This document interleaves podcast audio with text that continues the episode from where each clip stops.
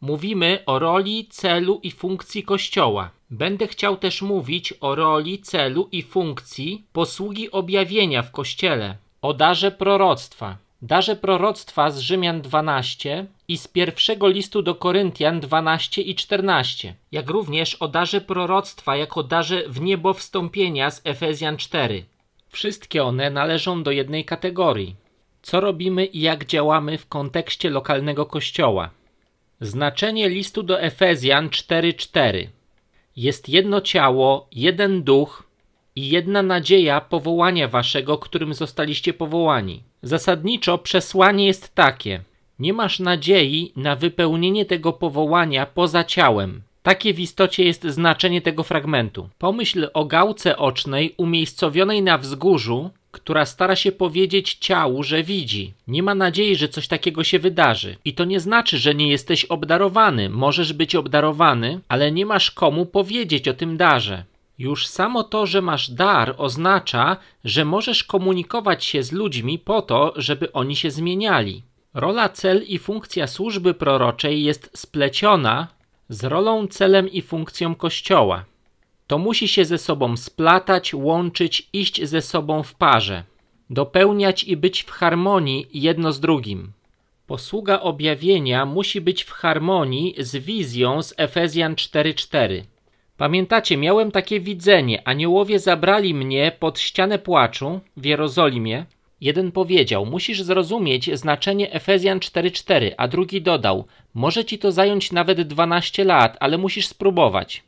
Przypomniało mi się, że on powiedział: Może ci to zająć 12 lat, a nie, że zajmie mi to 12 lat. Więc zostawił mi trochę nadziei.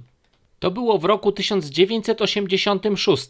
Ile lat minęło od tamtego czasu? 17? Nie, 25. Od tamtego czasu minęło 25 lat. 25 lat. A ja rozumiem to tylko trochę. Trochę to rozumiem. Powiedziałbym, że rozumiem to znacznie lepiej, ale obawiam się, że gdybym tak powiedział, to Bóg by się odezwał, mówiąc naprawdę? Ilekroć Bóg tak mówi, wiem, że mam problem. A jeżeli mówi to do Was, to Wy macie problem. Powinniśmy skupiać się na dobrostanie Kościoła, na zdrowiu Kościoła, nie na naszym dobrostanie albo na naszych partykularnych interesach. Nie używamy Kościoła, aby rozwijać naszą posługę czy poprawiać naszą reputację. Pomagamy Kościołowi. Wyposażamy Kościół. My istniejemy dla Kościoła, a nie Kościół dla nas. Autentyczna posługa będzie się starała budować Kościół, to znaczy wzmacniać go i budować jego ducha. Pierwszy list do Koryntian 14:12. A tak, skoro staracie się o dary duchowe, niech to służy zbudowaniu Kościoła abyście w tym przodowali. Niech to będzie ku zbudowaniu kościoła i w tym przodujcie. Jeżeli chcesz przodować w swoim obdarowaniu i wykonywaniu swego daru, to niech to przodowanie służy zbudowaniu kościoła, aby kościół wypełnił tę wizję, którą ma wypełnić. Bo Bóg dał wizję temu kościołowi, liderom tego kościoła. To może być wizja założyciela kościoła, jeżeli on wciąż do niego należy, ale większość kościołów nie ma już w swoim składzie założyciela, chyba że jest to młody kościół. Większości kościołów przewodzi dziesiąty lub dwudziesty z kolei pastor. One mają za sobą drogę sukcesji pastorskiej, bo od założenia kościoła minęły już dekady.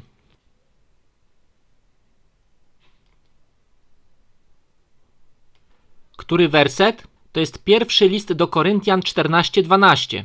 Jeżeli dążysz do tego, by przodować w swoim darze, staraj się to robić dla zbudowania kościoła, dla wzmocnienia kościoła. Pierwszy list do Koryntian 14:12.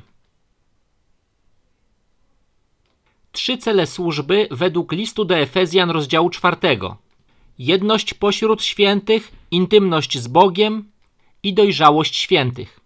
Wzmacnianie jedności Kościoła jest często zapominane wskutek niewłaściwego zrozumienia odpowiedzialności posługi objawienia. Myślimy, że to, co mamy zrobić z naszym darem, to po prostu wypowiadać słowo i to wszystko. A jeśli chipsy się rozsypią, to tak po prostu jest. Ale to nie jest właściwe. Jesteś po to, by pomagać Kościołowi.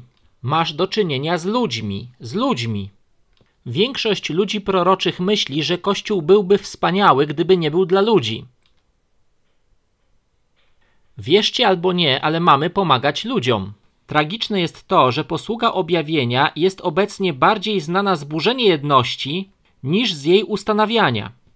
W listach słowo ty, po angielsku ty i wy brzmi tak samo. W 85% przypadków, gdy Paweł używa słowa wy, chodzi o liczbę mnogą. Pomyślcie o tym jako wy wszyscy. Pomyślcie, że tam jest napisane wy wszyscy. Pozwólcie, że wam coś przeczytam. Chcę, żebyście tego posłuchali. Pokażę wam, jak czytamy ten fragment w Waxahachie w Teksasie.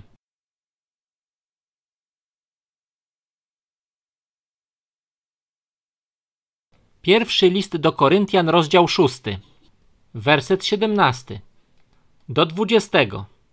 Kto zaś łączy się z Panem, jest z nim jednym duchem. Uciekajcie przed nierządem. Każdy grzech, jakiego człowiek się dopuszcza, jest poza ciałem, lecz kto dopuszcza się nierządu, grzeszy przeciwko własnemu ciału. Albo czy wy wszyscy nie wiecie, że wy wszyscy jesteście świątynią Ducha Świętego, który jest w was wszystkich, którego wy wszyscy macie od Boga i wy wszyscy nie należycie do siebie samych, bo wy wszyscy zostaliście drogo kupieni. Wysławiajcie tedy Boga w ciele was wszystkich i w waszym duchu, który jest Boży. Tam jest użyta liczba mnoga. Widzimy słowo you, angielskie ty albo wy i myślimy liczbą pojedynczą ja, ale tak naprawdę odnosi się to do zbiorowości. Wy jako złączeni w jedną całość. Potrzebujecie przedstawić to ludziom, a my, obdarzeni darami objawienia na jakimkolwiek poziomie, jesteśmy częścią tej zbiorowej ekspresji, która jednoczy ludzi, przyprowadzania ich do tej jednoczącej ekspresji. Tutaj chodzi o Was wszystkich. Bóg mieszka w zbiorowości, w Was wszystkich, razem wziętych. Dzieje się coś szczególnego, gdy ma miejsce synergia, gdy jesteśmy razem dzieje się coś, co nie może nastąpić indywidualnie. Bóg zastrzegł pewne sposoby wyrażania się Jego obecności dla zbiorowego ciała. Zarezerwował to. Jesteśmy wzywani, by nie zaniedbywać wspólnych zgromadzeń naszych. Robimy więc pewne rzeczy, które pomogą nam pomagać ciału, ale pamiętajcie, myślimy, że pomagamy ciału, ale tak naprawdę otrzymujemy od ciała znacznie więcej niż wydaje nam się, że dajemy ciału. Dajemy ciału wzrok, lecz ciało daje nam ochronę, duchową atmosferę, zdolność, aby więcej widzieć i tak. Dobrze. Izolacjonizm, czyli sytuacja, w której izolujemy się od ciała, jest problemem stanowiącym wyróżnik ludzi objawienia. Konieczne jest, żebyśmy to w sobie rozpoznali i się z tym rozprawili, bo jest to egoistyczne i egocentryczne. Izolowanie się przez długie okresy czasu dowodzi jedynie tego, że Twoja miłość nakierowana jest na Twój ból bardziej niż na potrzeby ludzi.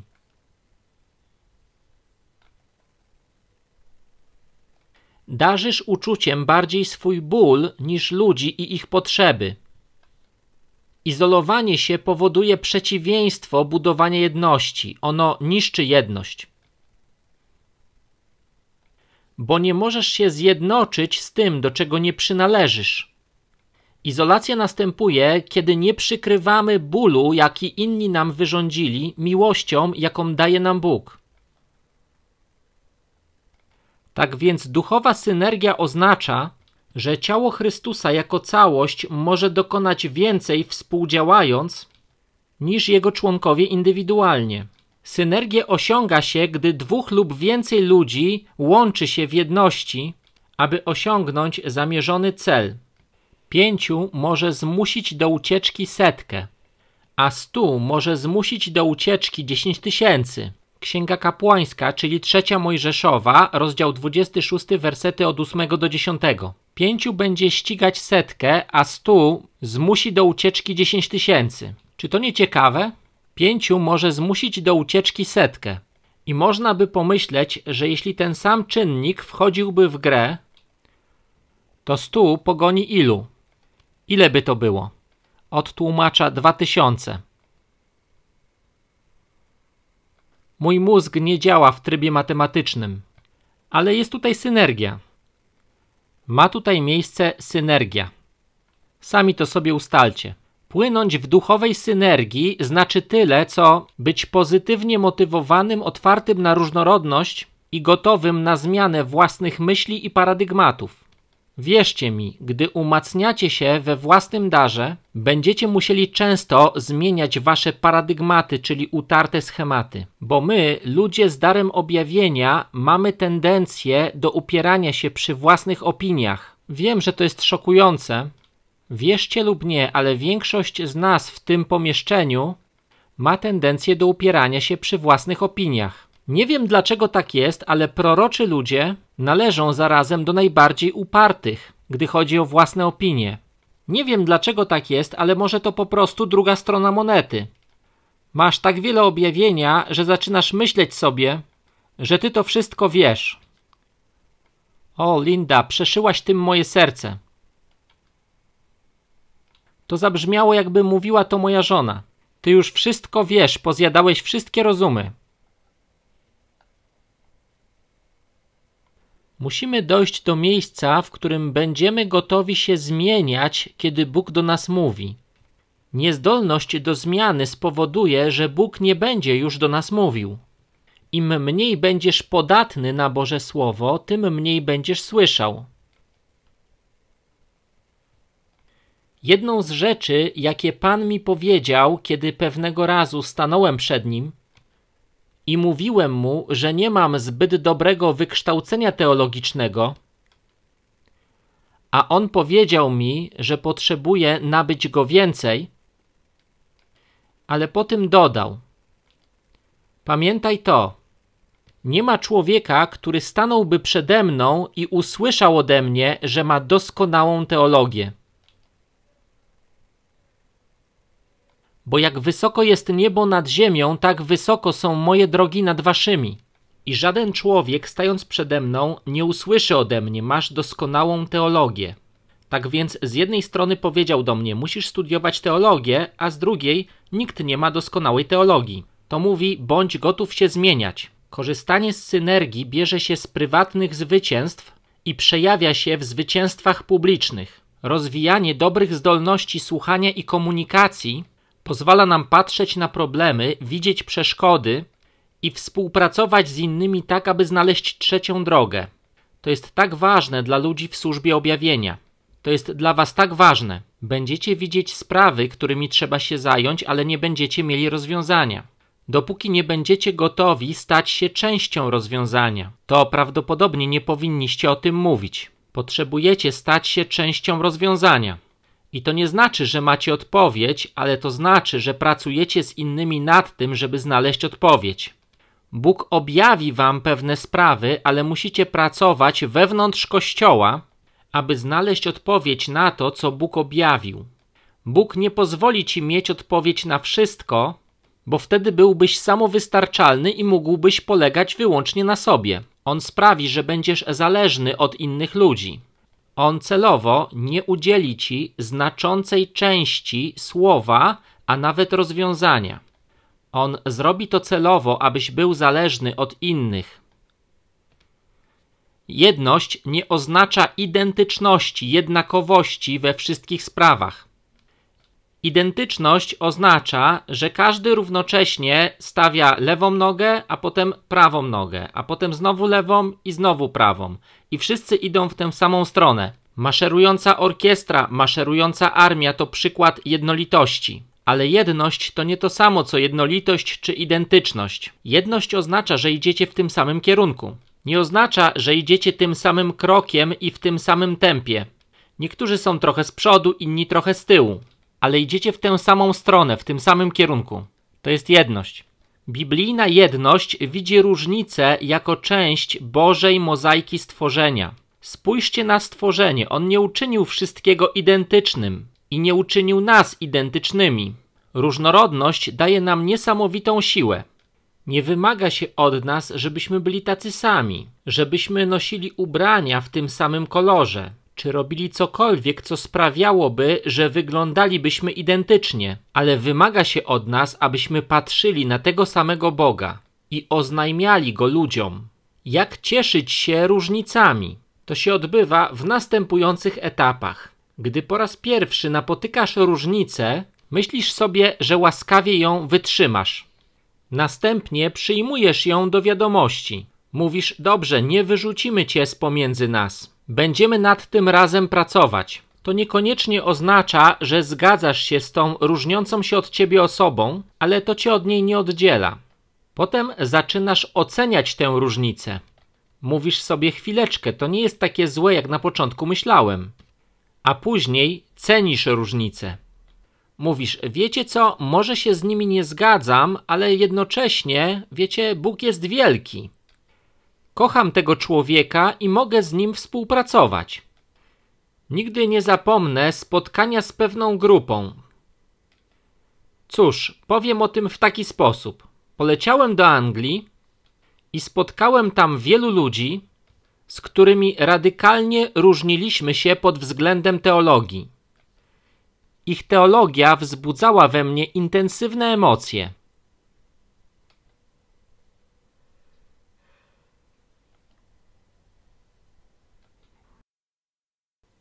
Wychodząc ze spotkania z nimi, wciąż nie zgadzałem się z ich teologią, ale rozpoznawałem, że oni kochają Boga tak samo jak ja, jeśli nie bardziej. I to stanowiło dla mnie wyzwanie. Poprzednio myślałem, że jeśli nie zgadzasz się z moją teologią, to nie możesz kochać Boga tak bardzo jak ja.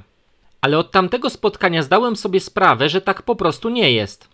Istnieją różnice i ludzie widzą pewne sprawy inaczej. Mamy różne potrzeby i nasza perspektywa naznaczona jest tymi potrzebami bardziej niż naszym wykształceniem. A być może to nasze wykształcenie wynika z potrzeby. Szkolimy się, aby zaspokoić tę potrzebę. Oni widzieli Boga w taki sposób, ja widziałem go w inny sposób. Lecz i jedni, i drudzy kochaliśmy Boga.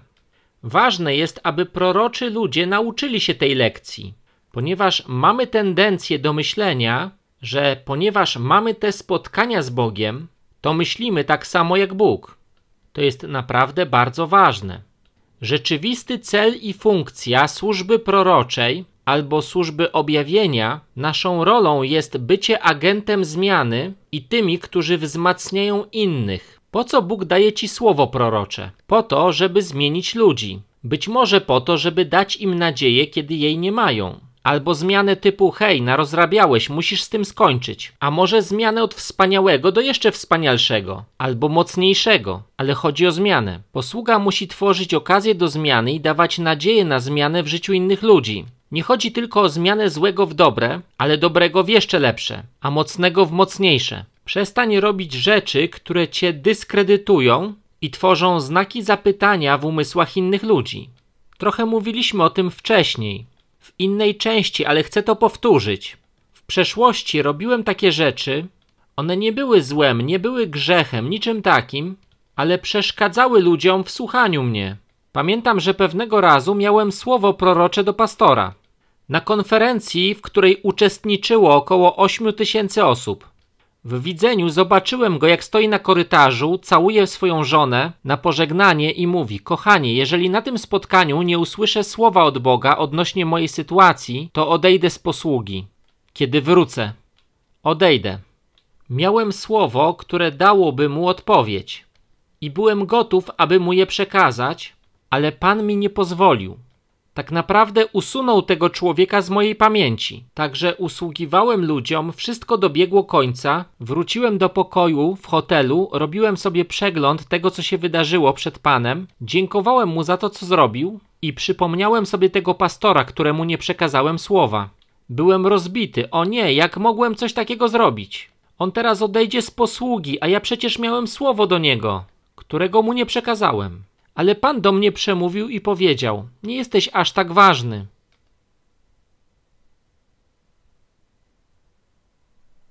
Ale przecież miałem słowo, wiem co zrobić, co powiedzieć. Nie jesteś aż tak ważny. Powiedziałem, panie, dlaczego mi nie przypomniałeś? Jak mogłem o tym zapomnieć? Powiedział, usunąłem to z twojej pamięci. Dlaczego? Bo nie posłuchałby ciebie. Dlaczego? Dlatego, że nagrałeś kasetę, To był jeszcze czas nagrywania kaset, na której powiedziałeś coś, co go uraziło, zgorszyło. To nie był jakiś grzech, to był po prostu jakiś komentarz nie na temat. I ten poboczny komentarz go uraził. Musiałyby upłynąć jeszcze dwa lata, zanim posłucha czegokolwiek, co masz do powiedzenia. Powiedziałem, to przez to on teraz zrezygnuje z posługi? A pan na to, tak jak ci powiedziałem, nie jesteś aż tak ważny. I pokazał mi, dosłownie ukazał mi widzenie, w którym zobaczyłem osiemnastoletnią młodą kobietę, która wsiadła do windy z tym pastorem w hotelu przy centrum konferencyjnym i powiedziała: Przepraszam, mam słowo do pana, czy mogę je panu przekazać? I przekazała mu słowo od pana, którego potrzebował, i nie zrezygnował z posługi. Dzisiaj ten człowiek nadal jest w posłudze. Powiedziałem: Panie, dlaczego mi to pokazałeś? Jeżeli nie ja byłem tym, który miał to przekazać. A on odpowiedział: Po to, żebyśmy odbyli tę rozmowę, jaka właśnie się odbywa. Boże drogi radykalnie różnią się od naszych. One radykalnie różnią się od naszych. Jeżeli z góry zakładamy, dlaczego Bóg robi pewne rzeczy, często możemy się mylić. Potrzebujemy być elastyczni i chętni do tego, by się uczyć. Potrzebujemy chcieć się zmieniać. Potrzebujemy chcieć mieć Boże wejrzenie, nie tylko w Boga, ale i w nas samych, i wgląd w ciało Chrystusa jako całość. Potrzebujemy te rzeczy uchwycić. Usługuj jedynie tym osobom, które są chętne bądź gotowe od ciebie przyjmować. Przyjęcie otwiera drzwi do zmiany, ale osoba musi być chętna, by przyjmować. Aby to sprawdzić, Bóg może wymagać od danej osoby milczenia o tym, co jej objawia. Dlaczego Bóg objawia ci coś, o czym nie chce, żebyś mówił? Jeden z powodów wam podałem. Innym powodem może być nauczenie ciebie dyscypliny. Innymi słowy, on weryfikuje to, na ile może ci zaufać, przez to, że ci coś powie, a ty nie będziesz o tym mówił. Zawsze pamiętaj umiejscowienie warunków wstępnych twojego szkolenia. Przechodząc dalej w procesie nauki, musisz spełnić pewne warunki wstępne. Musisz się nauczyć punktu A, zanim przejdziesz do punktu B. On cię tam zabierze, nauczy cię punktu A, abyś przeszedł do punktu B. Mówię ludziom, kiedy nauczyłeś się mnożyć? Większość z nas w trzeciej klasie. A kiedy umiejętność mnożenia stała się dla ciebie absolutną koniecznością? Prawdopodobnie wtedy, gdy zacząłeś pracować. Pomiędzy opanowaniem umiejętności mnożenia a potrzebą jej zastosowania upłynęły lata. I Bóg zrobi dla ciebie to samo. Będzie cię szkolił teraz w pewnych rzeczach, które nie będą ci potrzebne przez najbliższe 10 lat, ale On cię szkoli. Daje ci sen, którego nie rozumiesz, a potem widzisz, jak ten sen się spełnia, a ty mówisz: Zawiodłem, gdybym był to zrozumiał, mógłbym coś z tym zrobić. Ale Bóg wiedział, że nie zrozumiesz tego snu i wiedział, że nie będziesz w stanie nic z tym zrobić. On nie dał ci tego snu po to, żebyś coś z nim zrobił, ale po to, żeby cię przeszkolić, tak aby kiedy przyśni ci się sen, który będzie naprawdę ważny, żebyś przypomniał sobie to, czego się nauczyłeś i był w stanie działać. To jest proces nauki i szkolenia. Czasami zachowujemy się tak, jakby Bóg nie wiedział, że czegoś nie zrobimy. On wie i postanowił i tak to w nas zrobić. I mówię wam, Bóg jest niesamowity. Jak powiedziałem, on nie myśli tak jak my. Może mówi ci coś w celu wstawiennictwa, po to, żebyś się w tej sprawie modlił. Może po to, żeby dowieść tego, że ci ufa. A może po to, żeby pomóc ci dojrzeć w twoim zrozumieniu. Każdym z tych przypadków musimy właściwie odnosić się do Kościoła a osobą, do której ponad wszystko powinniśmy odnosić się właściwie, oczywiście jest pastor. Pastor, liderzy i tak dalej. Musimy właściwie odnosić się do tych ludzi. Dlaczego? Bo to, czego chce pastor, jest życzeniem króla. Jest równoważne z tym, czego chciałby prezydent bądź przywódca narodu. To, czego pastor chce dla kościoła, można porównać z tym, czego lider narodu chce dla tego narodu. Gdybyśmy spojrzeli na służbę proroczą w Starym Testamencie, królowie sprawiedliwi, jak i niesprawiedliwi. To tam znajdujemy sposoby postępowania. Daniel mógł przyjść do Nabuchodonozora i powiedzieć: Ty szumowino, bo Nabuchodonozor przed czwartym rozdziałem księgi Daniela nie był miłym człowiekiem. Wrzucał ludzi do pieca, zmuszał ludzi, żeby bili mu pokłony. To nie był jakiś wspaniały człowiek. Daniel mógłby mu powiedzieć: Ty szumowino, wiesz dlaczego przyśnił ci się ten sen? Bo jesteś łajdakiem. I cieszę się, że w końcu zabiorą ci to twoje królestwo. I cieszę się, że będziesz odcięty, będziesz śmierdział jak zwierzę i będziesz jadł trawę. Cieszę się z tego. Oczywiście, w chwili gdyby to powiedział, byłby martwy, ale mógł to powiedzieć. Ale co zamiast tego powiedział Daniel? Zamiast tego przyszedł i powiedział: O królu,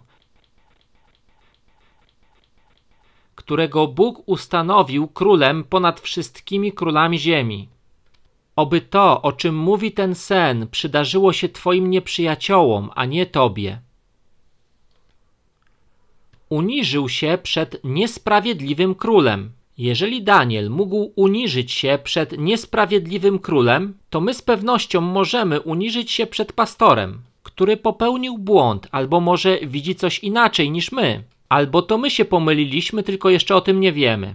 Możemy uniżyć się przed tym człowiekiem. Możemy potraktować tę osobę z szacunkiem, bo Bóg jego lub ją ustanowił na tym stanowisku. Będziemy o tym jeszcze mówić. Potrzebujemy wiedzieć, jak odnosić się do tego pastora i jak pomagać mu osiągnąć wizję, nawet nie zgadzając się z nim. Potrzebujemy nauczyć się, jak odnosić się do króla z szacunkiem i z zachowaniem właściwego protokołu. Wspominałem o jednym ze spotkań Bobiego Conora w bojaźni Bożej. Pan powiedział Bobiemu w tym doświadczeniu, że Kościół stał się pozbawiony szacunku. Kościół zatracił pełen respektu szacunek. Staliśmy się pozbawieni szacunku względem Niego. Myślę, że tak właśnie jest. Zatraciliśmy szacunek do Niego. Czasem możemy ten szacunek okazywać przesadnie, stawać się legalistyczni, ale następuje też przechył w drugą stronę. Zatraciliśmy respekt i bojaźń. Ten szacunek musi do nas powrócić. Częścią tego jest nasze podejście do liderów. Jak traktujemy liderów? Obszary zainteresowania pastora. On chce stabilności w kościele, chce w kościele wzrostu, chce reprodukcji. Pastor chce, żeby Kościół się rozszerzał i docierał do społeczności lokalnej, do miasta, do regionu lub do innych krajów. On chce, żeby Kościół był wielonarodowy i różnorodny. On chce stabilności finansowej, chce być w stanie wszystko opłacić. Wszystko to, co Kościół robi na rzecz rozszerzania królestwa. Zasadniczo pastor chce dla kościoła tych samych rzeczy, jakich chce prezydent dla swego kraju, czy też król, czy premier, czy jakkolwiek nazywa się ten przywódca narodu. Jeżeli mają dobrą wolę i są prawi, to tego właśnie chcą dla swego kraju. Należy traktować pastora jako kogoś, kto ma to na względzie, a nie jak kogoś, kto celowo prowadzi nas do piekła. A co jeśli król cię nie przyjmie, jeżeli on nie lubi posługi proroczej? Co jeśli nie chce cię widzieć i nie chce się z tobą umówić? Jeżeli cię nie lubi. Oto jedna rzecz, którą powinniście od razu wiedzieć. Jeżeli pastor cię nie przyjmuje i jesteś tym przygnębiony, to znaczy, że twoja tożsamość jest w darze. A ilekroć twoja tożsamość jest ulokowana w darze, Bóg celowo zniszczy tak ulokowaną tożsamość ponieważ lokowanie tożsamości w darze to pierwszy krok do budowania reputacji. To krok numer jeden w procesie budowania reputacji. Dlatego Bóg celowo pozwoli na to, że pewne rzeczy się wydarzą, abyś nie określał siebie samego przez swój dar. Jeżeli utożsamiasz się z ludem, to zostaniesz z nimi, nawet jeśli pójdą do niewoli ponieważ żaden prorok nie porzucał swego ludu, nawet gdy król go nie słuchał, bo byli tam dla ludu. Twoja pewność musi wynikać z tego, kim jesteś w Chrystusie, a nie z Twojego daru. Bo jeżeli Twoja pewność i tożsamość jest w Twoim darze, a Twój dar zostanie zakwestionowany, potraktujesz to jako osobisty afront, zamiast potrzeby doprecyzowania tego, co powiedziałeś. Cel posługi proroczej. Posługa objawienia jest instrumentem przywracania tego, co ukradł nieprzyjaciel oraz uzdrawiania zranionych. Można ją opisać również jako niszczenie dzieł złego. Modlimy się o chorych, aby niszczyć dzieła złego. Uwalniamy zdemonizowanych, aby niszczyć dzieła złego. Rozmawiamy z ludźmi, modlimy się o nich, przynosząc im emocjonalne uzdrowienie, bo on uzdrawia tych, których serce jest złamane. Jan Chrzciciel był największym z ludzi, bo głosił Królestwo Boże i ogłaszał Jezusa. Mówił o zmianie, opamiętanie się jest zmianą. Przestań robić to, co robisz, nawróć się i zacznij robić to, co Bóg chce, żebyś robił. Niech będzie w tym prawość. Jezus utrwalił to przesłanie królestwa po uwięzieniu Jana. Jan nie mógł już przemawiać, Jezus usłyszał o nim, że trafił do więzienia i napisane jest, że obchodził całą Galileę, głosząc przesłanie królestwa. My mamy czynić to samo głosić przesłanie o królestwie. Królestwo Boże to panowanie Jezusa i obszar, nad którym diabeł nie sprawuje już władzy. Władzą jest Bóg. Niszczymy dzieła złego i w ten sposób przychodzi Królestwo Boże. Chrześcijanie są wyposażeni w przesłanie Królestwa. Mateusza 10, 7 i 8. A idąc, głoście, przybliżyło się Królestwo Boże. Chorych uzdrawiajcie, umarłych wskrzeszajcie, demony wyrzucajcie, trędowatych oczyszczajcie. Darmo wzięliście, darmo dawajcie. Mamy mówić o królestwie. Naszym celem jest rozszerzanie królestwa. Chrześcijanom nakazano rozszerzanie królestwa. Mateusza 28, wielki nakaz misyjny. To zasadniczo nakaz rozszerzania królestwa, rozprzestrzeniania go. Przesłanie o królestwie jest wciąż ważne. Szukajcie najpierw królestwa Bożego i jego sprawiedliwości, a wszystkie te rzeczy będą wam dodane. Temat królestwa pozostaje wciąż w centrum uwagi służby proroczej. Jaka jest funkcja posługi proroczej? Chrześcijanin obdarowany darem objawienia i służba pięcioraka winni współpracować, współdziałać, demonstrując więź miłości Kościołowi i zgubionym. Demonstrować więź miłości ciału Chrystusa i zgubionym. W chwili obecnej oto co Pan mi powiedział. Przed laty, w 1993 roku, powiedział mi: Wezmę podia, podesty służby pięciorakiej i usunę mury, bariery między tymi posługami. A pierwszym murem, jaki usunę, będzie mur między ewangelistą a prorokiem. Tak, aby prorok i ewangelista pracowali wspólnie nad wprowadzeniem mężczyzn i kobiet do mojego królestwa. I dokładnie coś takiego się dzieje. To jest dokładnie to, co się dzieje. A ta nasza posługa tego dowodzi. I ja nie robię tego ze względu na to słowo, ale to słowo powiedziało mi, co będzie czynił Bóg. On czyni to w tej posłudze. My nie robimy tego dlatego, że On nam to powiedział, ale robimy to, ponieważ On to czyni. On to czyni.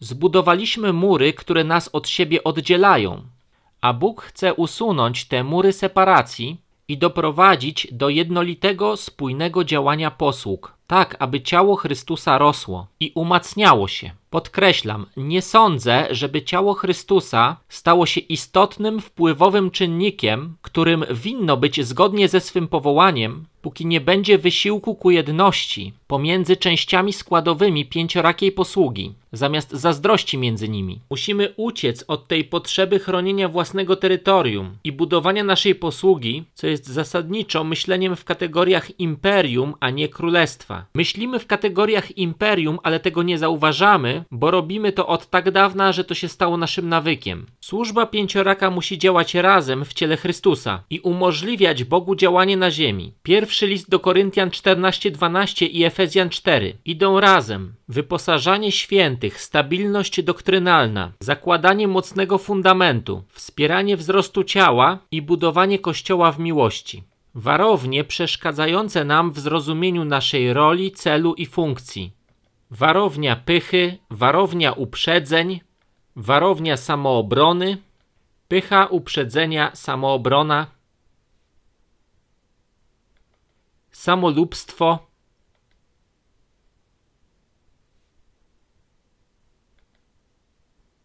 manipulacja, martwe tradycje, rytuały, izolacja, poczucie niższości. To jest poważny problem. Oraz fałszywa pokora.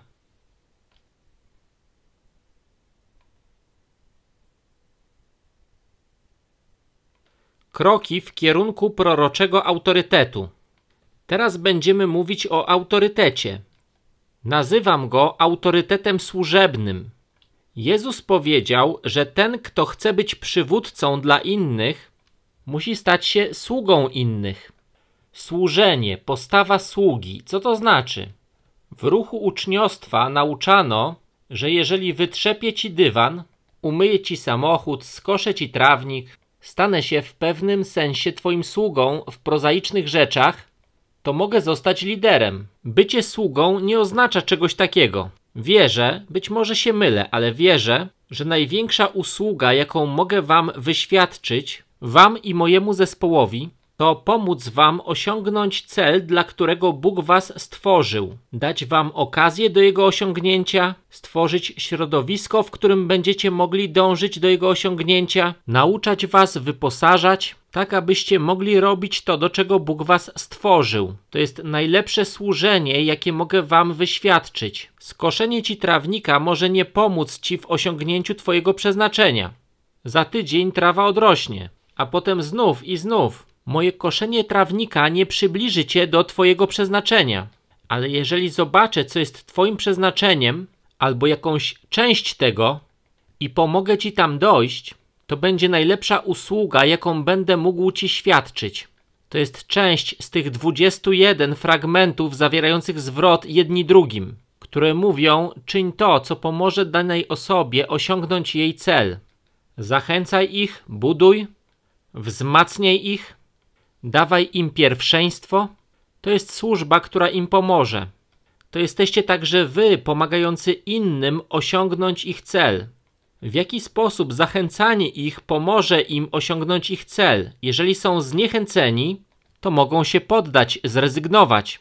A jeśli będą zachęceni, to będą dalej szli. Zachęcanie.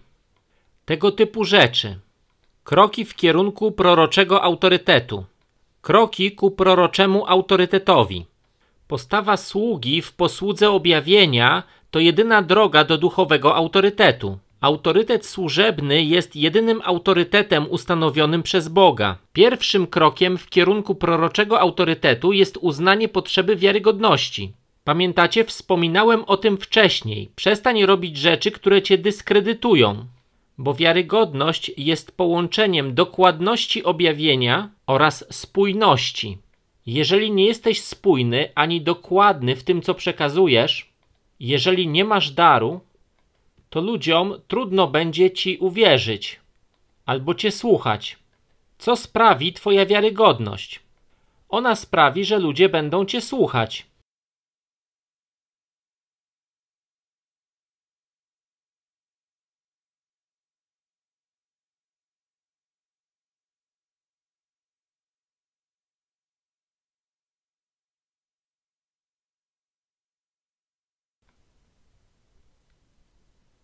Dobrze, w rezultacie wiarygodności ludzie słuchają.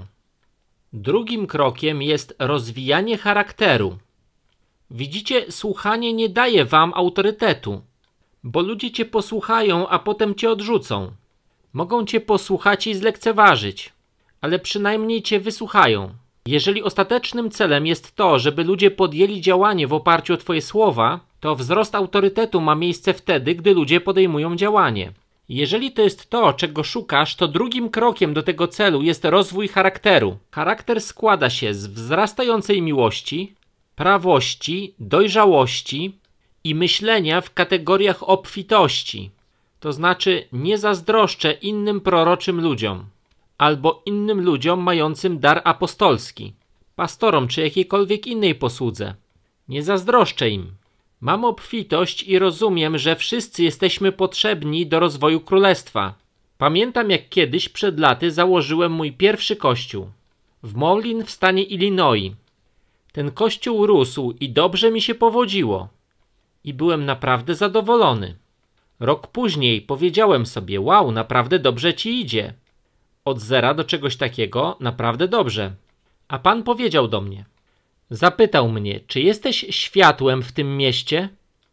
A ja odpowiedziałem: Tak, panie. Jestem światłem w tym mieście. A potem pan zapytał, czy są w tym mieście inne światła? A ja na to: No cóż, panie, tak, owszem, są w tym mieście inne światła. Jakkolwiek są one mniejsze, to jednak są. To było złe.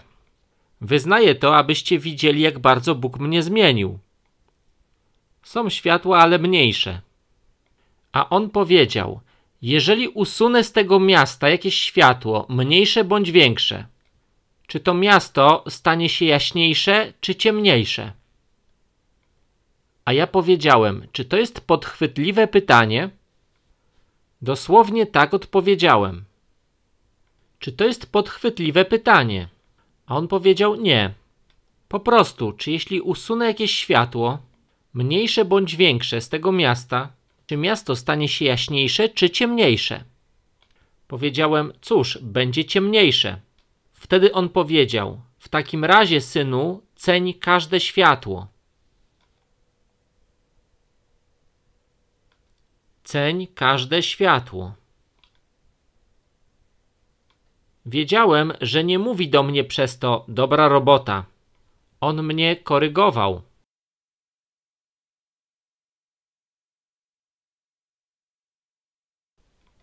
Mówił mi przez to: Nie cenisz każdego światła.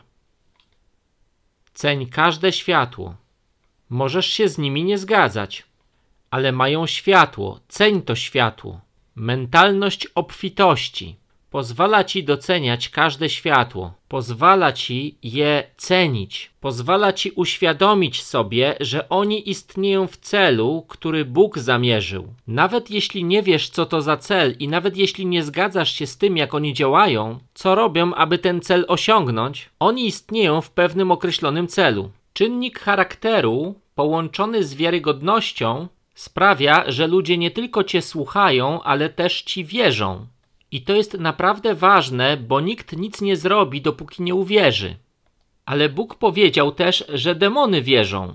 Musi być więc jeszcze coś więcej niż tylko wiarygodność i charakter, które prowadzą do tego, że ludzie słuchają i wierzą. Trzecim krokiem jest rozpoznanie potrzeby łaski czy też przychylności. Rozpoznanie potrzeby posiadania przychylności. Przychylność przychodzi na dwa sposoby, dwiema drogami. Jako łaska u Boga, czy też przychylność Boga i łaska u ludzi, czy też przychylność ludzka.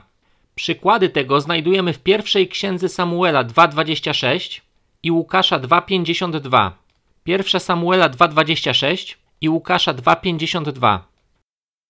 Przychylność Boża mówi, że masz dar zaś przychylność ludzka mówi ci dwie rzeczy. Po pierwsze, mówi ci o czasie uwolnienia twego daru. I po drugie, mówi ci o granicach czy też zasięgu twojej sfery autorytetu albo twojego wpływu.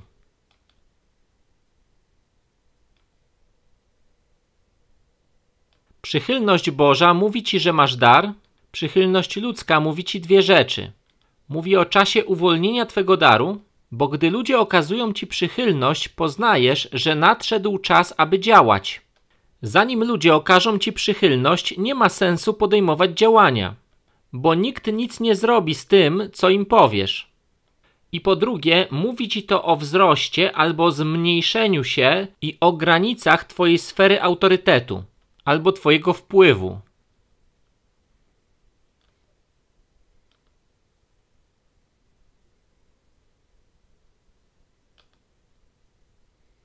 To zwiększa objętość Twojej posługi, czyli zasięg autorytetu. To mówi Ci, czy masz autorytet lokalny, autorytet na poziomie miasta czy regionu, całego kraju czy międzynarodowy. O tym Ci to mówi. Czy masz autorytet w swojej grupie domowej czy w kościele? O tym ci to mówi. Objętość czy też zasięg posługi mówi o obszarze, jaki ona obejmuje. Przychylność mówi ci też o gęstości twojego autorytetu, to znaczy o ilości miejsc, w których masz autorytet. Gdy wzrasta ilość tych miejsc, wzrasta gęstość twojego autorytetu. Niektórzy ludzie mają rozrzedzony autorytet i on jest krótkotrwały. Inni mają gęsty autorytet, który trwa długo. Im bardziej gęsty jest twój autorytet, tym dłużej trwa. Składając to wszystko w jedną całość, rezultatem wiarygodności jest to, że ludzie słuchają. Natomiast rezultatem charakteru jest to, że ludzie wierzą. Zaś rezultatem przychylności jest to, że ludzie działają. Kombinacja wiarygodności, charakteru i przychylności daje autorytet. Rezultatem kombinacji połączenia w jedną całość tych trzech czynników jest autorytet.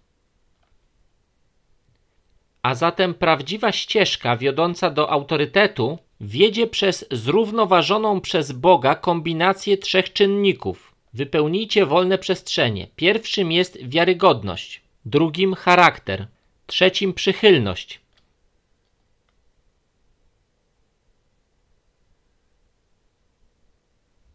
Wiarygodność sprawia, że ludzie słuchają. Charakter skłania ludzi do tego, by wierzyć.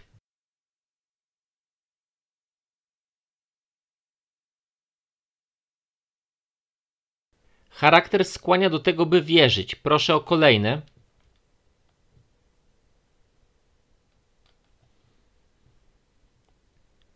Wiara.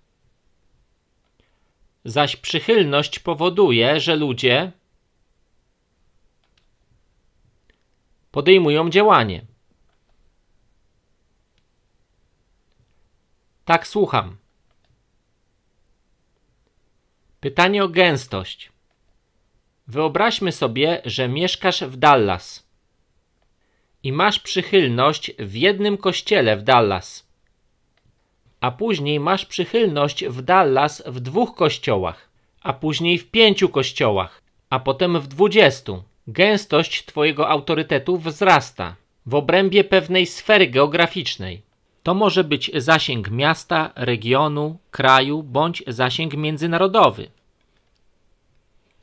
To może być również gęsta przychylność wewnątrz jednej denominacji albo międzydenominacyjna. Gęstość może przybierać różne formy.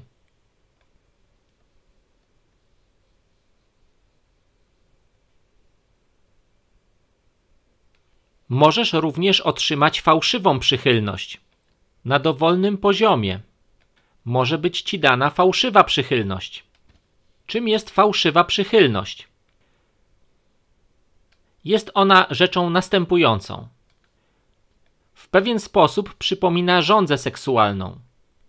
Co możesz zrobić dla mnie? Będę za tobą szedł, jeśli coś dla mnie zrobisz. Zrobię to, będę blisko ciebie, jeżeli ty coś dla mnie zrobisz. Towarzyszy temu oczekiwanie, zazwyczaj niewypowiedziane ale ono jest w ich sercach. Mieliśmy wielu ludzi, którzy chcieli pracować w ramach tej posługi po to, by wykorzystać ją dla siebie. Ja nie mam nic przeciwko zakładaniu nowych służb. Ja sam pomogłem uruchomić ponad dwa tuziny, prawdopodobnie więcej.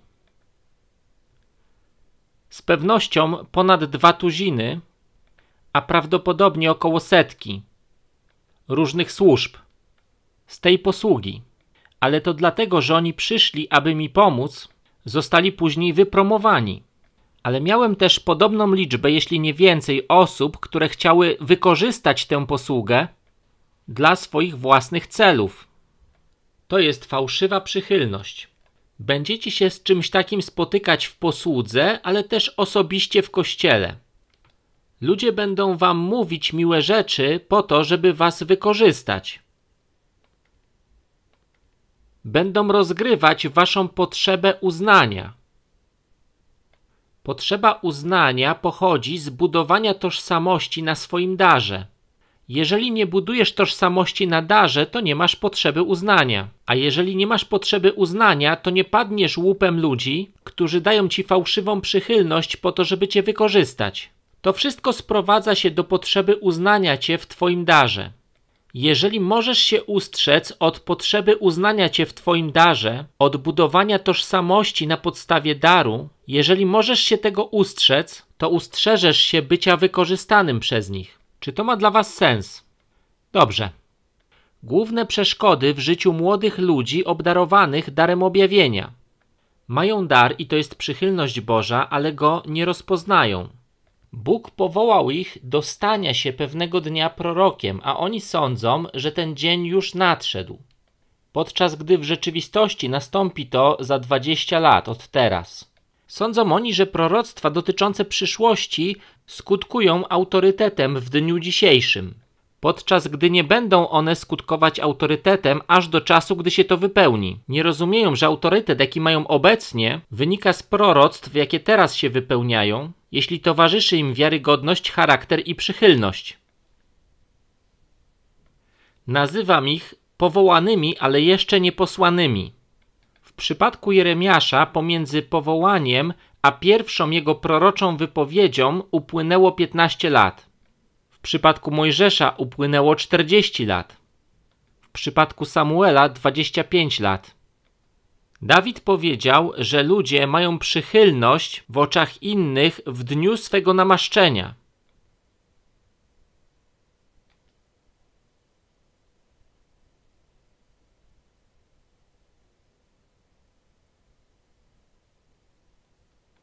Ludzie mają przychylność w dniu swego namaszczenia. Potrzebujecie paru dodatkowych spostrzeżeń na temat autorytetu. Bóg nie daje autorytetu do przekazania słowa bez autorytetu i przychylności w oczach ludzi. Ludzie mówią: Bóg dał mi słowo, ale nikt mnie nie posłucha. Cóż, w takim razie nie musisz go wypowiadać. Ale Bóg dał mi słowo, ale nie musisz go wypowiadać. A dlaczego nie? Bo nikt cię nie będzie słuchał. To po co mi je dał? Może po to, żebyś zrozumiał to, o czym teraz rozmawiamy, to, że nikt cię nie będzie słuchał. To jest ważne. Jeżeli Bóg chce, żebyś powiedział coś publicznie, to da ci publiczną przychylność. Musimy na to poczekać, a to jest tak trudne. Bo nieprzyjaciel próbuje ci powiedzieć, że zawodzisz Boga. Nie mówisz słowa, więc zawodzisz Boga. To mówi nieprzyjaciel. Przypowieści 20-21 Dziedzictwo zdobyte w pośpiechu na koniec nie będzie błogosławione. Nieprzyjaciel chce, żebyś przyjął przedwczesny awans, aby mógł zniszczyć twój dar i zużyć go przed czasem. Nieprzyjaciel chce, żebyś przyjął przedwczesny awans i zużył swój dar przed czasem bo w Bożym czasie on będzie miał największy wpływ, a użyty przedwcześnie ma mniejszy wpływ. Gdy jest użyty przedwcześnie, jego wpływ jest mniejszy.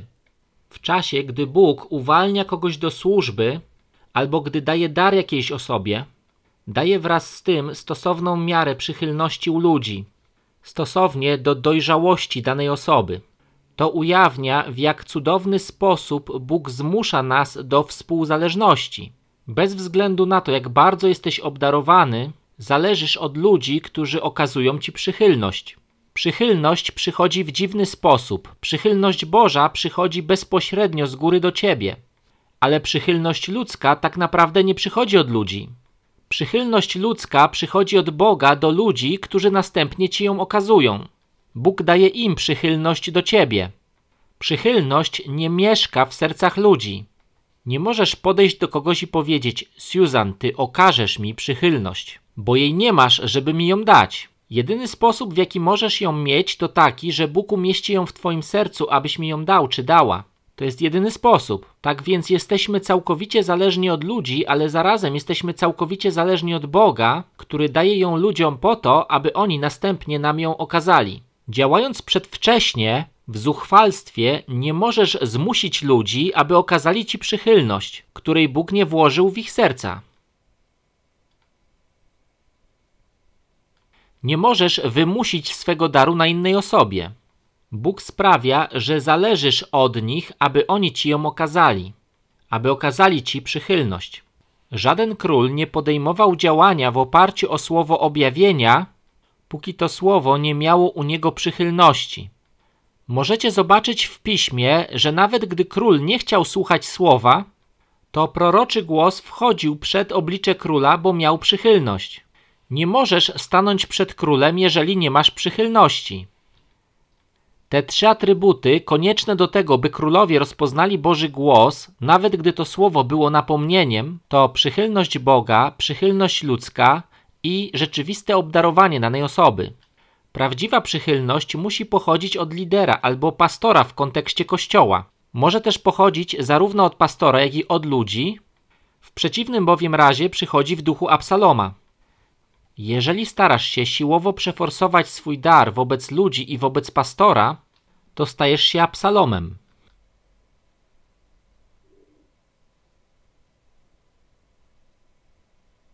I kończy się na tym, że starasz się skraść serca ludzi, podczas gdy lider cię nie akceptuje.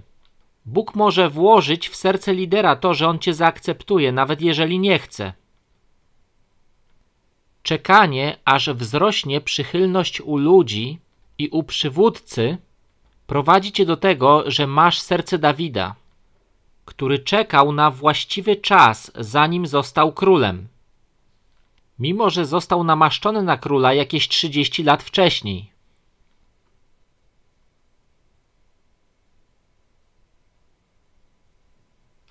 Dawid miał przychylność ludu, ale nie miał przychylności Saula ale postanowił nie zabijać Saula.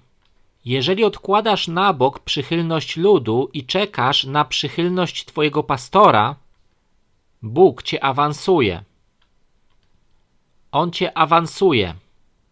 I to przyjdzie jak niepowstrzymana fala przypływu. To nastąpi nagle. Słowo prorocze musi być przekazywane proporcjonalnie do przychylności, jaką masz u osoby, do której prorokujesz. Im trudniejsze to słowo jest do wykonania, tym większej przychylności potrzebujesz u osoby, do której je kierujesz. Im trudniejsze jest to słowo do wykonania, tym większej przychylności względem ciebie wymaga u tej osoby. Im trudniejsze do wykonania jest dane słowo, tym wyższego poziomu objawienia potrzebujesz, by je przekazać, a to oznacza, że nie mogę podejść do kogoś i powiedzieć: Powinieneś przeprowadzić się z całą rodziną z Dallas do Seattle. Bóg mi to powiedział, powinniście się przeprowadzić z Dallas do Seattle. Jak ci to pokazał? No po prostu to wiem. Po prostu to wiesz? Tak, po prostu to wiem. Macie to zrobić. Czy odwiedził cię anioł? Nie. Czy doszedł cię słyszalny głos? Nie. Miałeś sen? Nie. Pan do ciebie przemówił? Nie. Ja po prostu to wiem. Rzuć pracę, przeprowadź się z rodziną do Seattle. Cóż, to nie jest bardzo dobre słowo prorocze. Mamy tutaj kartę siły objawienia, która obrazuje różnicę pomiędzy słowami poziomu podstawowego a słowami wysokiego poziomu abyście mogli zrozumieć i mieć pewien obraz, co jest potrzebne, aby ktoś przesadził z korzeniami całą swoją rodzinę, potencjalnie zmienił to, kogo poślubi jego dziecko, z całą pewnością zmienił jego procesy edukacyjne, zmienił przyjaciół, środowisko itd., tak tylko dlatego, że czujesz, że powinien przeprowadzić się do Seattle? Bo czułeś? A jeśli to zrobiłeś, to jesteś szalony. Nie rób tego. Trudność, jaką przynosi słowo, musi dorównywać sile bądź klarowności tego, co otrzymałeś, aby spowodować, że odbiorca słowa je wykona. Musi stanąć przed tobą anioł. Musi to być bardzo jasne i wyraźne słowo, doświadczenie, cokolwiek. Zanim dokonasz zmiany z takiego poziomu, rozmawiam z wieloma ludźmi, którzy mi mówią: Prorok nam powiedział, że mamy się przeprowadzić. A ja ich pytam: Czy powiedział wam, jak otrzymał to słowo? Cóż, powiedział, że tak czuje. A ja mówię: Ojej, ale parę razy spotkałem się z sytuacją, że ci ludzie rzeczywiście się przeprowadzili. Bóg mi powiedział. Jak ci powiedział? Po prostu mi powiedział. Ale jak? Gdybym miał się przeprowadzić z całą moją rodziną, to chciałbym wiedzieć, w jaki sposób Bóg ci to powiedział. Chciałbym to wiedzieć, bo jeżeli ktoś taki powie, że anioł przed nim stanął, to wtedy powiem: Dobrze Boże, chcę Cię zapytać, czy mam się przeprowadzić do Seattle? Ja nawet opowieści o aniele nie przyjmę. Pamiętacie młodego i starego proroka? Z Biblii? Ty musisz usłyszeć od Boga. On może to potwierdzić, ale ty musisz usłyszeć. Dobrze, obawy, to co odstrasza innych od przyjęcia cię w kościele. Będą one następujące. Po pierwsze, sporna dokładność. Nieprawidłowe interpretacje, przekazywanie własnych opinii jako objawienia. Czy mam zwolnić? Dobrze, powiem to jeszcze raz. Po pierwsze, sporna dokładność. Sporna dokładność. Nieprawidłowa interpretacja. Przekazywanie własnych opinii tak, jakby były objawieniem. Próby udowodnienia innym, że masz dar. Zamiast pozwalania na to, by dar sam się objawił. Próby udowodnienia innym, że ma się dar, zamiast pozwolenia na to, by dar sam się objawił.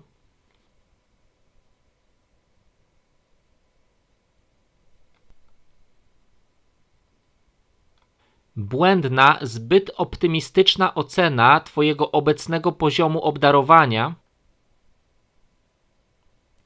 Błędna, zbyt optymistyczna ocena Twojego obecnego poziomu obdarowania. Niesubordynacja.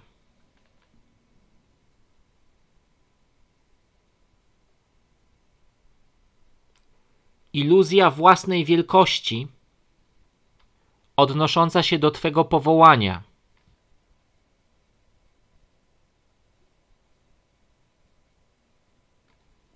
Pycha albo elityzm.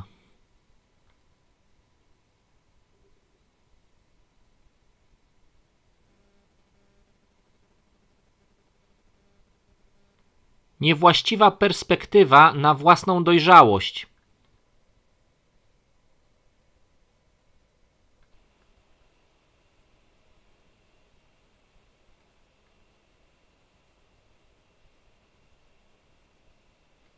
Używanie wymówek w obliczu własnych błędów bądź przerzucanie winy na innych.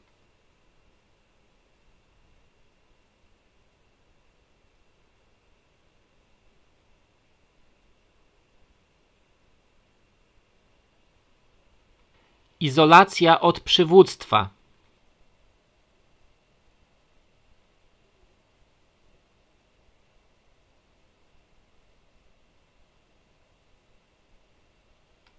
Fantazjowanie na temat swojej przyszłej roli w kościele.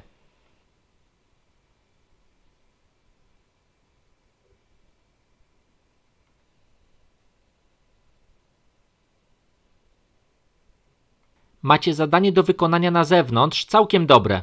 Ono jest inne, bardzo odmienne od pozostałych. Bo w tym zadaniu zewnętrznym proszę cię, żebyś poszedł do swego pastora i zapytał go o rzeczy z tej kartki. Idź do swojego pastora i zapytaj go. Poproś, czy mogę umówić się z tobą na spotkanie. Jeżeli jesteście tu w dziesiątkę albo w kilka osób z jednego kościoła, to wasz pastor mnie znienawidzi. Ja to rozumiem, dlatego proszę was, żebyście zapytali go o pewne rzeczy wspólnie. Zadajcie mu proszę pytania od pierwszego do piątego jako grupa. Natomiast pytania od 6 do 8, czyli trzy pytania, 6, 7 i 8, zadajcie mu prywatnie. Zapytajcie go o to każdy z osobna. Jak mogę być Tobie pomocny w tym kościele?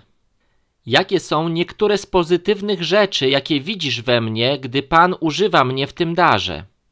Czy są w moim życiu obszary, które powinienem poprawić, aby mój dar był bardziej efektywny? Ktoś powie: Mój kościół jest tak duży, że pastor tak naprawdę mnie nie zna. W takim razie idź do pastora, który cię zna. Do tego, który cię zna, być może do lidera twojej grupy domowej, ale idź do pastora, który cię zna i który może ci pomóc. Kiedy już to zrobicie, to dalej macie aktywność zewnętrzną pod nazwą formularz oceny. Nie chodzi tu o ocenianie waszego pastora, ale o ocenianie waszego doświadczenia.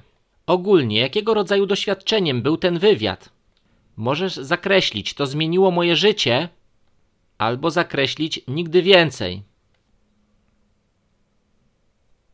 Numer dwa. Jak zareagowałeś na to, co pastor powiedział na spotkaniu o tobie? Byłem zaskoczony, było mi przyjemnie, byłem zmieszany, poczułem się obrażony, zostałem upokorzony.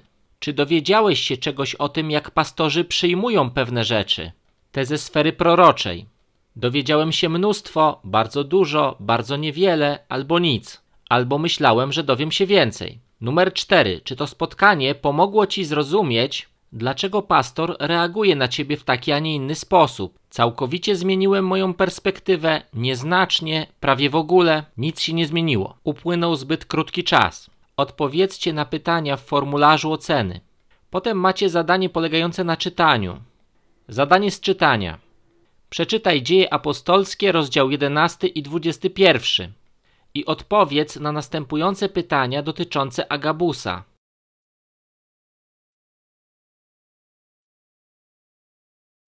Przed nami niesamowite ćwiczenie. Amanda przyjdzie i powie wam, jak je wykonać, ale ja już teraz wyjaśnię wam o co chodzi. To ćwiczenie ma wam pomóc zrozumieć, w jaki sposób Jezus odczuwał, że coś go opuszcza, coś z niego wychodzi. Pamiętacie kobietę z krwotokiem? Jezus poczuł, że uszła z niego moc. W jaki sposób on to poczuł? To się wiąże z tym, o czym mowa w Hebrajczyków 5:14. Posiadanie wyćwiczonych zmysłów. Pan pozwolił mi wzrastać w wrażliwości. Ta wrażliwość pozwala mi na przykład spostrzegać, że ktoś wchodzi i wychodzi z pokoju, pomimo że tego nie widzę. Jestem w stanie dostrzec, że te osoby się poruszają, rozpoznać ich obdarowanie, a także płeć. Bo duch wie wszystko. Jeżeli jesteś zestrojony z tym duchem, to jesteś w stanie poczuć ducha innej osoby. To szkolenie, które właśnie inicjujemy, będzie dotyczyło odczuwania ducha innej osoby. Ducha Bożego w innej osobie. A zatem przeprowadzimy to ćwiczenie, które pomoże Wam zacząć odczuwać ducha drugiej osoby. Jeżeli jesteście naprawdę dobrzy, to będziecie w stanie będziecie pracować w grupach pięcioosobowych, prawda? Jeśli jesteś naprawdę dobry, będziesz w stanie rozpoznać jedną z czterech osób. Jeśli ci się to nie uda, to nie bądź zniechęcony. Połowie z was się to nie uda. Połowie osób nie udaje się rozpoznać nikogo, ale co jakiś czas trafiamy na osobę, u której ta umiejętność jest bardzo rozwinięta. W Birmingham w Anglii natknąłem się na dziewczynę, która nie tylko była w stanie powiedzieć, gdzie kto koło niej stoi, za chwilę zobaczycie, co mam na myśli, ale mogła też od razu powiedzieć, czy to jest mężczyzna, czy kobieta. Ja robiłem to ćwiczenie z osobami, które były 12 metrów ode mnie. Ona też chciała tego spróbować i miała w tym stuprocentową dokładność, dokładnie tak jak ja. Tak więc możesz wyćwiczyć swoje zmysły używając ich, rozwijając wrażliwość na Ducha Świętego. Hebrajczyków 5:14 Zamykasz oczy, gdy stoisz po środku i robisz to.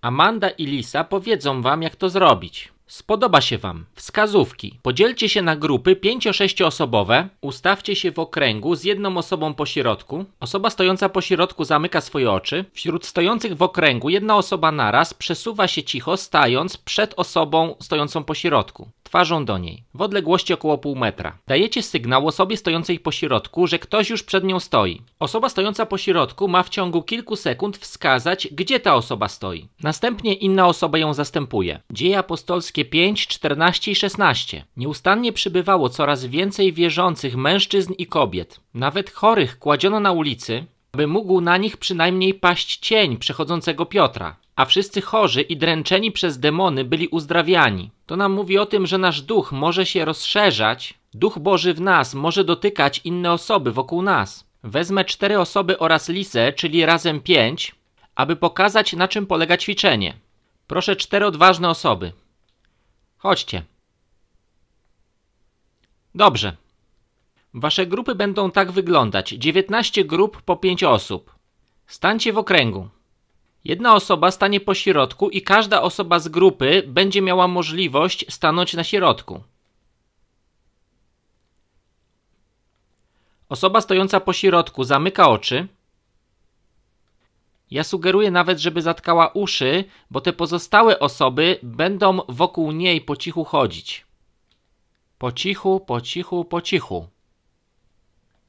Te osoby w odpowiednim momencie się zatrzymają, zwrócą się twarzą do tej osoby, a jedna z nich wyjdzie do przodu i zbliży się do osoby stojącej po środku. Zbliży się do niej na co najmniej 20 cm, może stanąć przed nią albo gdzieś z boku, albo z tyłu, gdziekolwiek. Osoba, która stoi po środku, stara się rozciągnąć ducha, który w niej jest. Gdy osoba stojąca po środku już to zrobi, to wówczas wskazuje, gdzie stoi ta osoba, która się do niej zbliżyła. Dlatego to ćwiczenie nazywa się wskazywanie. Jenny, pokaż, gdzie czujesz, że ta osoba stoi. O to właśnie chodzi. Każda osoba, która staje po środku, chodzi o to, że każda osoba z okręgu ma zbliżyć się do osoby stojącej po środku, zanim ta osoba z środka wróci na swoje miejsce. Spróbujmy więc jeszcze raz, jak należy. Nie, jedna osoba naraz. Zbliża się do niej jedna osoba naraz. Zacznijcie wokół niej chodzić. Zatrzymajcie się. Teraz jedna osoba wychodzi do przodu, a osoba stojąca po środku wskazuje, gdzie ona jest.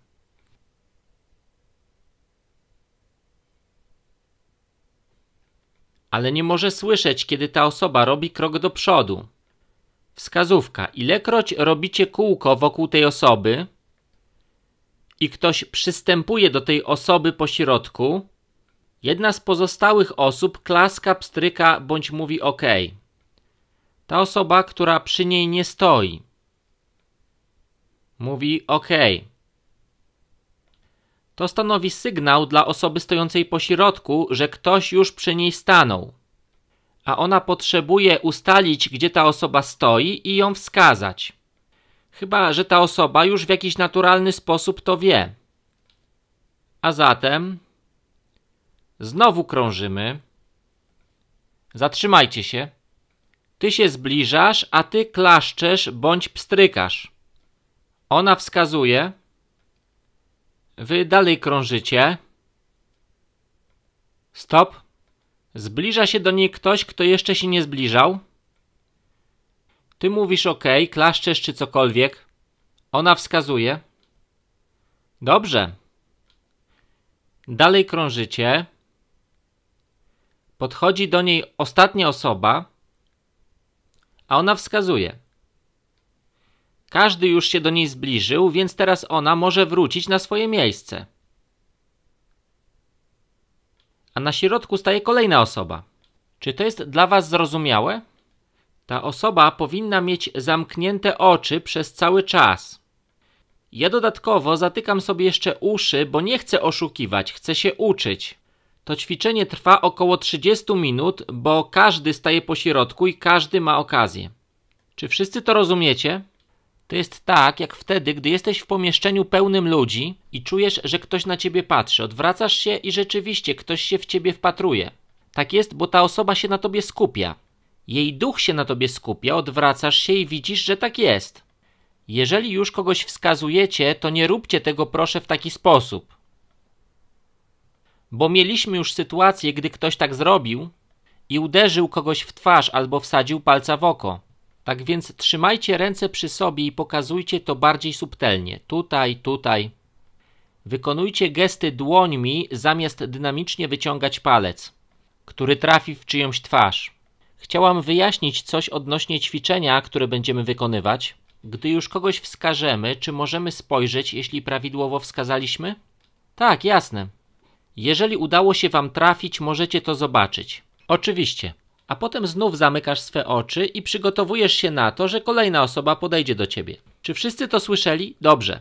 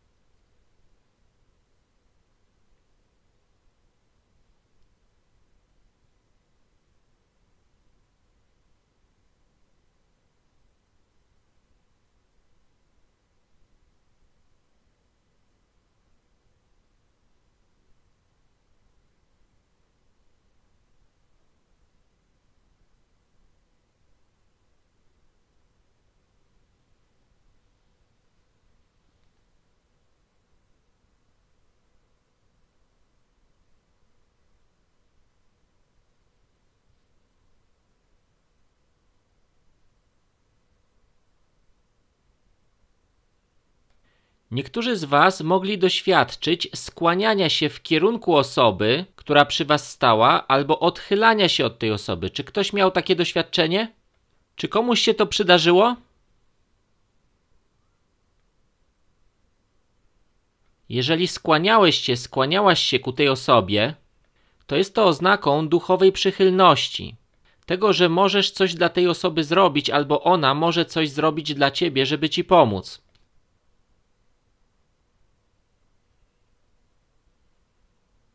A jeżeli się od tej osoby odsuwałeś, odsuwałaś, to na razie nie jest czas na to, żebyście sobie pomagali. To przechylanie się o tym właśnie mówi. Tak? A co z ciepłem? Odczuwanie ciepła to przejaw odczuwania ducha tej osoby. Nie chodzi tu o ciepło ciała. Ciepło ciała daje się odczuć na około 2,5 cm. Z dalszej odległości odczuwasz ciepło obecności danej osoby. To jest część rozpoznawania tego, gdzie ta osoba stoi. W ten sposób rozpoznajesz jej lokalizację. Będziesz w stanie to odczuć z 10-12 metrów, gdy się z tym oswoisz.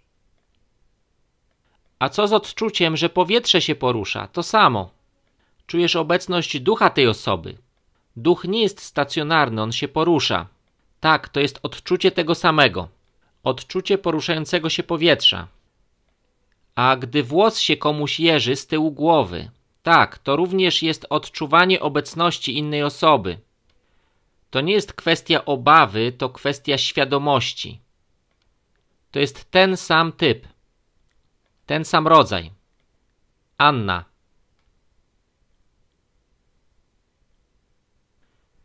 Dziś po południu mikrofon będzie krążył. Gdy moje oczy były zamknięte i te osoby chodziły wokół mnie, miałam wrażenie, jakbym otworzyła oczy, bo widziałam przesuwające się światło, ale moje oczy wciąż były zamknięte. Nie zawsze udawało mi się wskazać tę najbliższą mnie osobę, ale cały czas wskazywałam tę osobę, która emitowała światło. Ciągle wskazywałam to miejsce, gdzie ona stała. Anna mówi dwie rzeczy. Po pierwsze, Nieustannie wskazywała tę samą osobę, gdziekolwiek ta osoba stała, bez względu na to, kto stał przy niej. To właśnie dlatego ja się pomiędzy wami nie przechadzałem, bo zauważyłem, że kiedy zbliżam się do grupy, to osoba w środku wskazuje mnie, a nie tę osobę, która jest najbliżej. I nie miało znaczenia, jaka to grupa, kto stał w środku, zawsze wskazywali na mnie. Przyczyną jest to, że siła ducha danej osoby powoduje, że ją właśnie wskazujesz. Osoba, która ma silnego ducha, może być gdzieś z tyłu przy kamerze, a mimo to możesz spostrzegać jej ducha jako silniejszego niż osoby stojącej na podium. Powiedziała, że wczoraj ktoś do niej prorokował, mówiąc, że jest jasno świecącą gwiazdą. I tu przechodzimy do drugiej kwestii.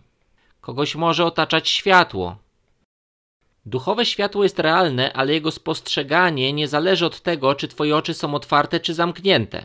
Duchowe światło jest realne, ale jego spostrzeganie nie jest zależne od tego, czy masz otwarte oczy. Możesz widzieć duchowe światło zarówno z otwartymi, jak i z zamkniętymi oczami. Dobrze, Anno, uczysz się. Sara. Gdy rozwijamy ten dar, to poznajemy, że są różne sposoby spostrzegania światło, ciepło, ale to jest zależne od naszego poziomu dojrzałości. Jak to wygląda w Twoim doświadczeniu? Jak to się zmieniło w Twoim przypadku w procesie dojrzewania? Czy zauważyłeś zmiany? W miarę dojrzewania zaczynasz odróżniać dobro od zła albo błąd od tego, co Boże.